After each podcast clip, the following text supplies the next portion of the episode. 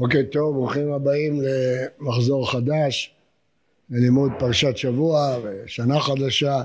יהי רצון שתתחדש לנו השנה לטובה ולברכה. כבר אמרנו פעמים רבות שספר דברים עוסק בהכנות לכניסה לארץ ישראל. אה, ההכנות האלה דיברנו על תחום אחד בפרשיות הקודמות, אזהרות ותוכחות חוזרות ונשנות, חוזרות ונשנות של משה רבנו שחושש שעם ישראל ילמד מהכנענים, מתועבות הכנענים. והאזהרה הזאת, כפי שאמרנו, בנויה על שלושה דברים שהשתנו בין המדבר לארץ ישראל. האחד שמשה מת, הן בעודני חי עמכם ממרים מאיתם עם השם ואף כי אחרי מותי אנחנו יודעים את ההערצה והקשר העמוק של עם ישראל למשה. הדבר השני הביטחון העצמי שיהיה להם בארץ ישראל יתחילו להתעשר ולהתחזק ולא יחשבו שהם לא תלויים בהשם כמו במדבר.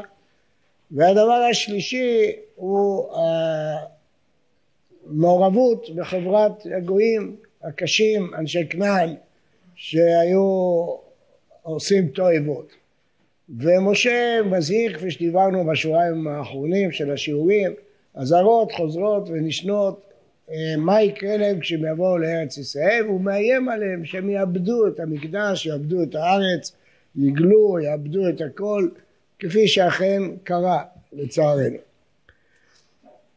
זה תחום אחד של ספר דברים. תחום שני של ספר דברים, גם הוא קשור להכנה לארץ ישראל מכיוון אחר.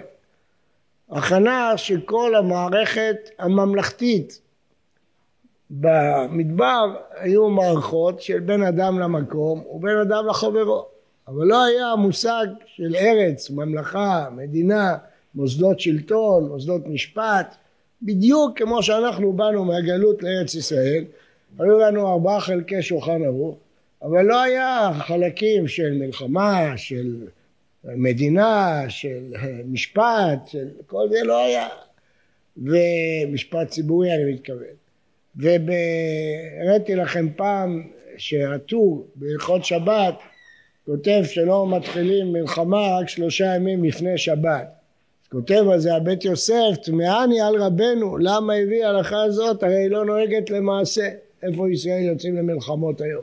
עד כדי כך המנטליות הייתה של גלות. אבל כשבאנו לארץ התחילו להתעורר הלכות מדינה, הראשון שהתעורר לזה היה הרב הרצוג כידוע ואחריו הרב ישראלי ורבים, התורה והמדינה שהיו צריכים לפתור בעיות מאוד מאוד קשות של ממלכה, של ציבוריות ובאמת, ספר דברים, חלק גדול שלו עוסק במבנה הממלכתי, הציבורי, המדיני. מה זה כולל? בדין הגדול, מערכת משפט מרכזית, הנביאים, שרק בארץ ישראל קיימים, המלך, פרשת המלך, כל הפרשות האלה קשורות לסדרי ההנהגה. והן לא נמצאות בשום מקום בתורה, רק בספר דברים כיוון שהוא ההכנה לכניסה לארץ. זאת אומרת שספר דברים שכולל הכנסה, את ההכנה לכניסה לארץ זה משתי בחינות. בחינה אחת מהצד הנגטיבי שלא ייפלו בארץ ישראל בגלל הסיבות שמנינו בתחילת השיעור. חלק שני זה הפוזיטיבי, החיובי, איך מכינים ממלכת השם, איך בונים ארץ על פי התורה. מקדש, הכהנים, הלוויים, השופטים, הנביאים, כל מערכות השלטון, המלך, כל מערכות השלטון והלכות מלחמה. הלכות מלחמה כתובות בספר דברים, כל הלכות מלחמה. כל הדברים הללו זה דברים של מדינה, של ארץ, של ממלכה. ולכן הם כתובים רק בספר דברים, כי ספר דברים הוא ההכנה לכניסה לארץ ישראל. והנה בפרשתנו יש נושאים רבים שכולם עוסקים בענייני הממלכה, כפי שאמרנו, הנביא, המלך, המשפט, בדין הגדול, אבל יש פרשייה קטנה שקשורה לעניות דעתי לשני הנושאים של ספר דברים שמנינו. התורה כותבת כי אתה בא לארץ אשר השם אלוהיך נותן לך לא תלמד לעשות כתועבות הגויים ההם. לא ימצא בך מעביר בנו וביתו באש, קוסם קסמים, מאונן, ומנחש, ומחשב, וחובר חבר, ושל אור, ואידאוני, ודורש אל המתים. כי תועבת השם כל עושה אלה, ובגלל התועבות האלה השם אלוהיך מוריש אותם מפניך. תמים תהיה עם השם אלוהיך. כי הגויים האלה אשר אתה יורש אותם, הם מעוננים, הם קוסמים ישמעו. ואתה לא כן נתן לך השם אלוהיך, נביא מקרבך, מאחיך כמוני, יקים לך השם אלוהיך, אליו תשמור. כן הפרשה הזאת כוללת את שני הנושאים של ספר דברים. מצד אחד הנושא של ההנהגה, את הנבואה, האורים ותומים, ומצד שני את החשש של ההתערבבות בגויי הארץ שמלווה את כל ספר דברים, והחשש בדרך כלל מדבר על עריות, על התועבות של עבודה זרה, אבל פה דבר אחר. פה חוששים שעם ישראל יידבק במאגיה, סוגי מאגיה שהגויים היו משתמשים בהם. והדבר הזה באמת קרה. עם ישראל לאורך כל הדורות ספג מכל מיני תרבויות שהוא היה בהם אה, שימושים במאגיה.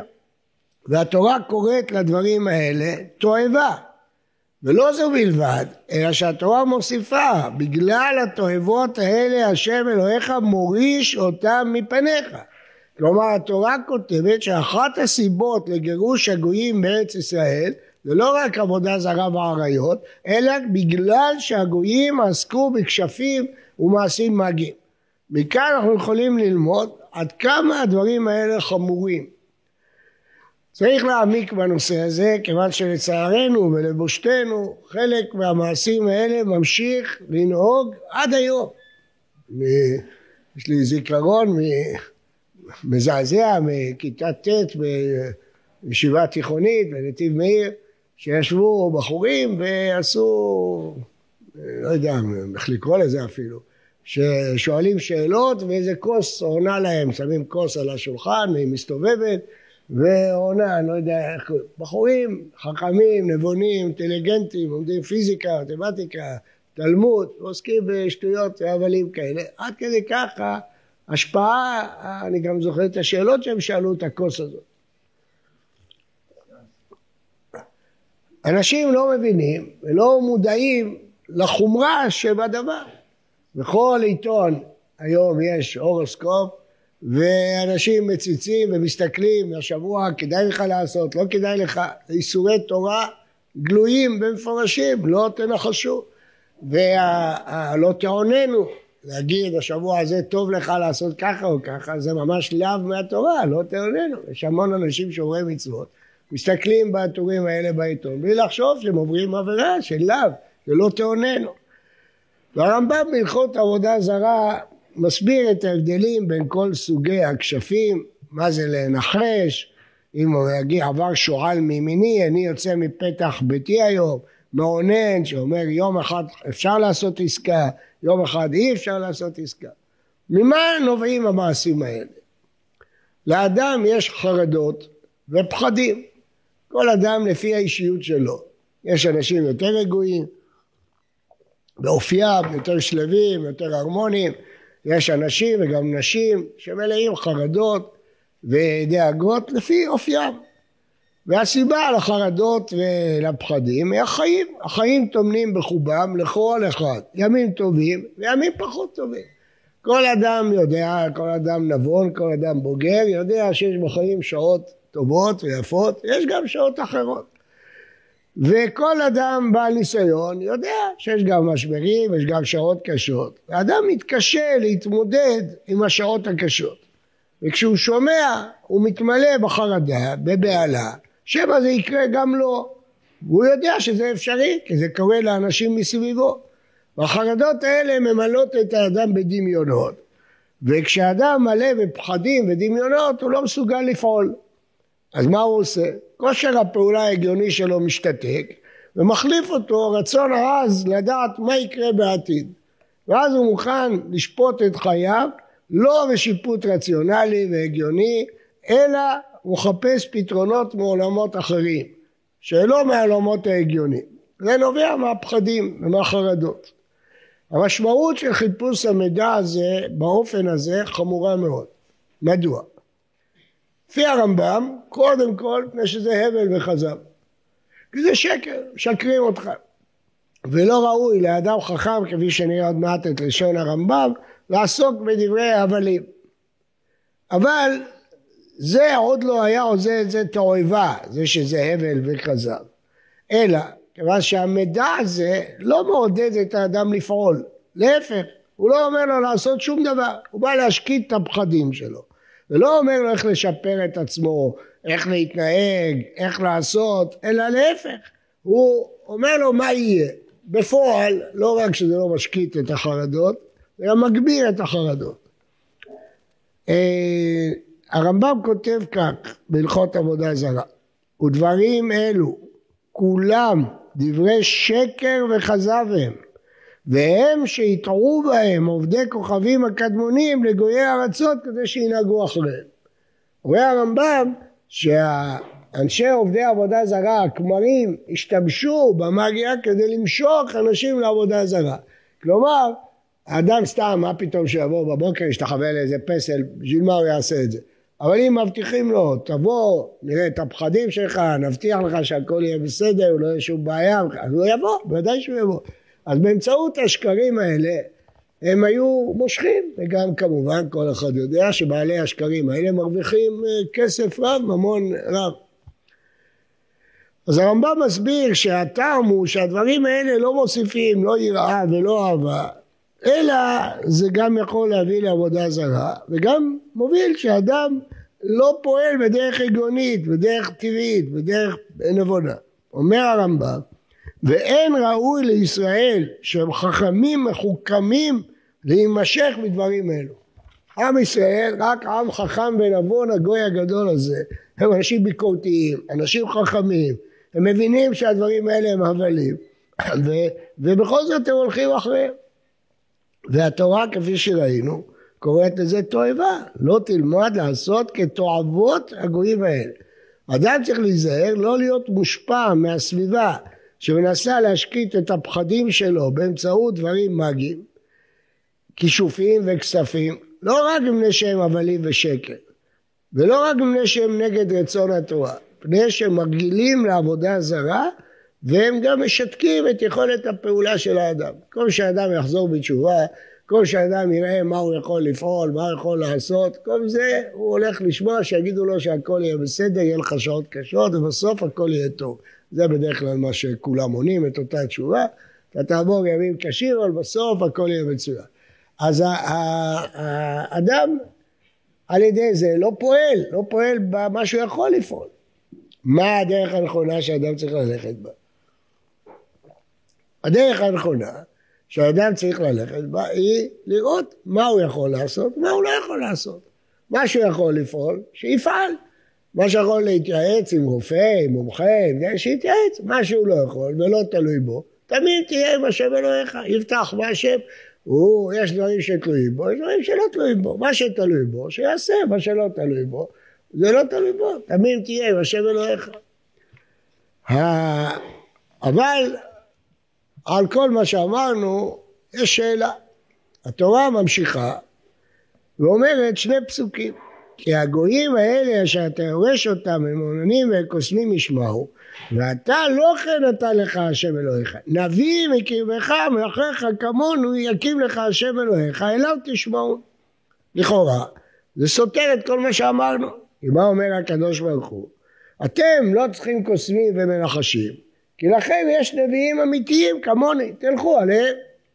אבל לפי מה שאמרנו הבעיה היא לא רק השקר שבדברים אלא שכל השיטה של אגדת העתידות באה להשקיט פחדים ודאגות ולא לשפר את המוסר של האדם. אז מדוע הקדוש ברוך הוא נותן לעם ישראל תחליף? אתם לא צריכים תועבות כאלה כי יש לכם נביא. בשביל מה הם צריכים תחליף להבלים האלה? התשובה היא מאוד מאוד עמוקה וצריך להבין אותה. קיים הבדל עמוק, מהפכני ויסודי בין המושג של הנבואה לכל המאגיה. חוץ מההבדל הגדול שהנבואה תמיד אמת והמאגיה לפעמים אמת, לפעמים שקר. והתשובה היא במשפט אחד. הנבואה לא אומרת את העתיד רק כדי לומר את העתיד.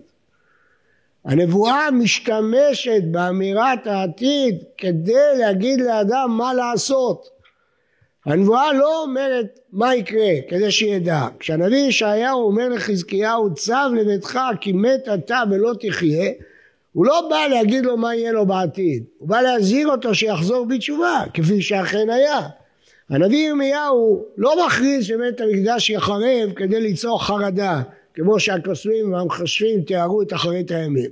הנביא אומר שבית המקדש יחרב אם לא נתיב את דרכנו. כלומר הוא משתמש בהודעת העתיד כדי שנפעל בהווה.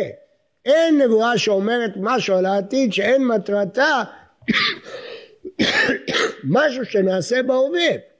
גם הנבואות הנחמה הגדולות של העתיד, יש להם מטרה בהווה, שעם ישראל לא יתייאש ולא יחשוב שהשם עזב אותו, שידע שהשם איתו וימשיך להיות עם השם, כי הייאוש יוביל אותו לעזיבת כל התורה. יש מטרה בהווה, לא המטרה היא אמירת העתיד.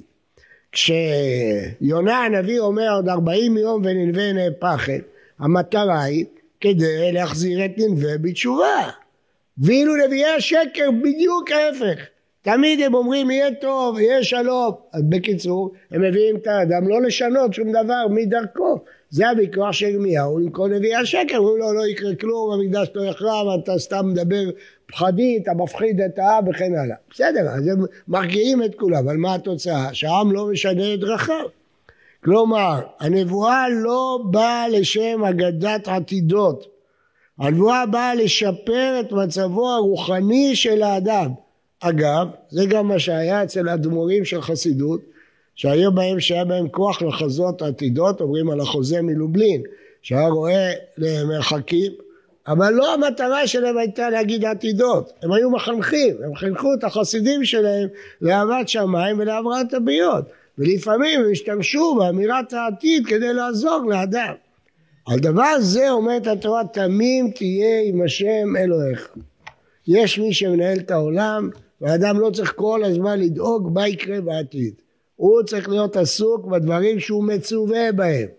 לא מה יהיה, אלא מה אני צריך לעשות. זו שתי שאלות שונות לחלוטין.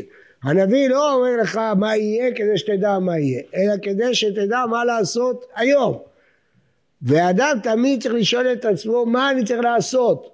לא מה יהיה. מה יהיה זה לא הכל בידך, יש דברים שהם לא בידך. אתה צריך לעשות בפתרונות מעשיים, או לחזור בתשובה, להיטיב את דרכיך.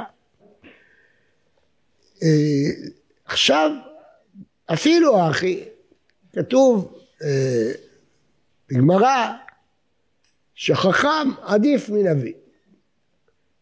הנביא יש לו דרגה מאוד מאוד גבוהה וגם זה הבדל בין הנביאים לכל הקוסמים והמחשבים, בלעם, כן, הם היו אנשים עם מידות מושחתות ועם יכולות מגיות.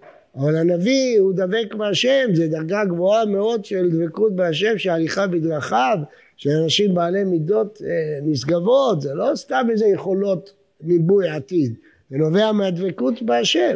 ובכל זאת חכם עדיף מנביא. למה? למה חכם עדיף מנביא?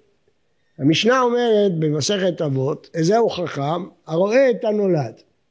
אז מה ההבדל? שניהם רואים את הנולד. הנביא רואה את הנולד, והחכם רואה את הנולד. לא, יש הבדל גדול. הנביא רואה את העתיד, הוא יודע מה יהיה, אבל החכם הוא לא יודע מה יהיה. הוא רואה את הנולד, הוא מבין איך ממה שאתה עושה היום ייוולד משהו מחר. הוא חכם, הוא אומר, אם תלכו בדרך הזאת של החינוך, אתם תגיעו לנקודה כזאת, של שפל. לא כי הוא נביא, כי הוא יודע מה יהיה. כי הוא חכם, הוא יודע מה יגרום הצעד הזה, ומה יגרום. אז מה ההבדל? שהנביא אומר לך מה יהיה, אבל החכם אומר לך מה לעשות, מה נולד, מה נולד ממה שאתה עושה, מה, מה משתלשל ממה שאתה עושה. לכן חכם עדיף מנביא. כל מה שאמרנו כמובן לפי שיטת הרמב"ם. לא נכחד שלרמב"ן יש שיטה אחרת.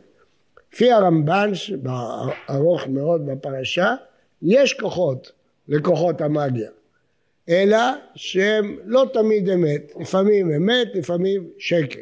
והקדוש ברוך הוא נתן להם כוחות, אבל הם משתמשים בכוחות כדי לשנות את ההיסטוריה, את הטבע, את העולם, ולכן הם תועבה.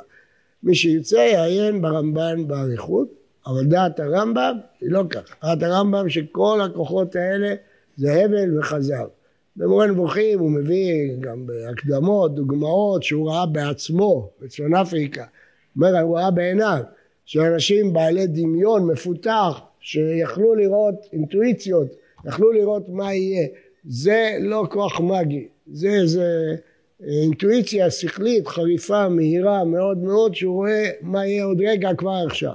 יש גם אנשים פשוטים שיש להם את זה, את היכולת הזאת. זה סוג של אה, מהירות גדולה של החשיבה שהיא מסיקה את המסקנות מאוד מאוד מהר ברגע אחד ונדמה לך שראית מה שיהיה עוד רגע, זה קורה לכל מיני אנשים. אז אומר הרמב"ם הוא ראה דברים כאלה, אבל זה לא כל המאגיה הזאת, זה שקר וכזב, ואין את זה. לפי הרמב"ן יש לו שיטה אחרת למה זה תועבה, כי זה מביא לשינוי העולם, שהעולם, אדם צריך להיות תמים, ללכת אחרי העולם ולא לנסות אה, להשפיע עליו באמצעות כוכבים או באמצעות כוחות אחרים, אלא לפתוח בקדוש ברוך הוא. אבל לפי הרמב"ם, האזהרה של התורה פה היא לא לקלוט מעמי הארצות את, מהעמים של הארצות, את הכשפים והמאגיה הזאת, ואנחנו יודעים בתוך ההיסטוריה שעם ישראל קלט את זה, גם בארץ, גם בחוץ לארץ, במקומות רבים קלט כל מיני אה, מנהגים ותופעות אה, מגיות שהתורה פה מגדירה אותם כתועבה ומזהירה מאוד. ואדם נבון הוא יודע איך הוא צריך לפעול, צריך להסתכל בבעיה שלפניו, לדון בה, לראות מה הוא יכול לעשות מבחינה גשמית, יכול לעשות מבחינה רוחנית, ואם יש דברים שהוא לא יכול לעשות ויכול להיות שיקרו, צריך לפתוח בהשם. האם זה אומר שזה לא יקרה? לא. זה יכול לקרות, הרבה דברים יכולים לקרות בחיים, אבל זה לא צריך למלא אותך פחד או חרדה, העולם הוא לא הפקר, יש מי שמנהל את העולם, מי שמשגיח על העולם, ואתה לא צריך לחיות כל החיים בפחדים על העתיד, אתה צריך לחשוב על ההווה, לא על העתיד, צריך לחשוב מה התורה הטילה עליך, לאהבה את השם, ליראה אותו, לשמור את מצוותיו, ללכת בדרכיו, ללמוד תורה. מה יהיה אם איראן יתקיף אותנו בנשק אטומי? מה יהיה? תשב כל היום ותחשוב, מה יהיה אם היא תשלח מיליון טילים? מי שתפקידו לתכנן את מערכת ההגנה והביטחון, אז הוא כמובן צריך לחשוב על זה. אבל סתם אנשים להכניס לעצמם פחדים, חרדות, עם מה שכשהוא לא יכול לעשות שום דבר בתחום הזה, זה לא כלום. צריך לחזור בתשובה, שיחזור בתשובה, לתקן את דרכיו, לתקן את דרכיו, להשפיע על העם שיהיה יותר קרוב להשם, שישפיע על העם ככל שהוא יכול. אדם צריך לפעול בכלים שיש לו. תמים תהיה עם השם אלוהיך. שבת שלום וברכה.